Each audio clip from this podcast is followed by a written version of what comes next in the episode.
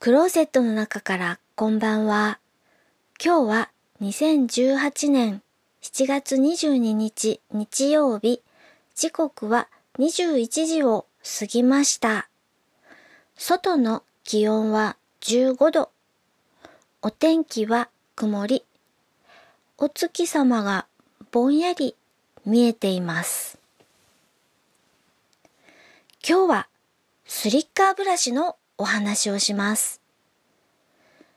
犬とか猫とか飼っている人はすぐピンとくると思いますが、グルーミングをするときに使うブラシで細かいピンがいっぱいついているブラシです。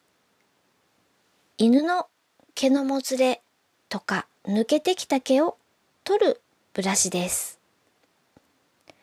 私はこのスリッカーブラシを最近買い替えました。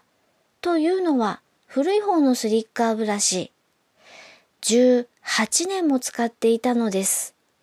もう柄のところがグラグラで、なんだかクッションも硬くなってきたように感じたからです。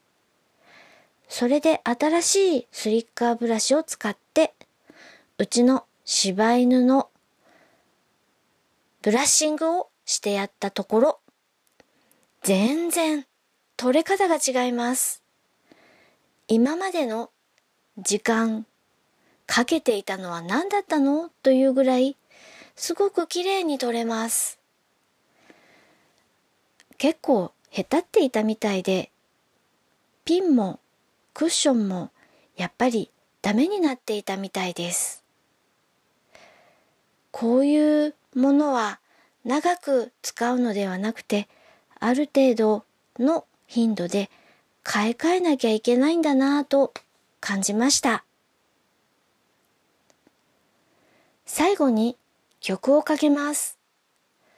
魔女の宅急便より晴れた日に聞いていただきありがとうございます。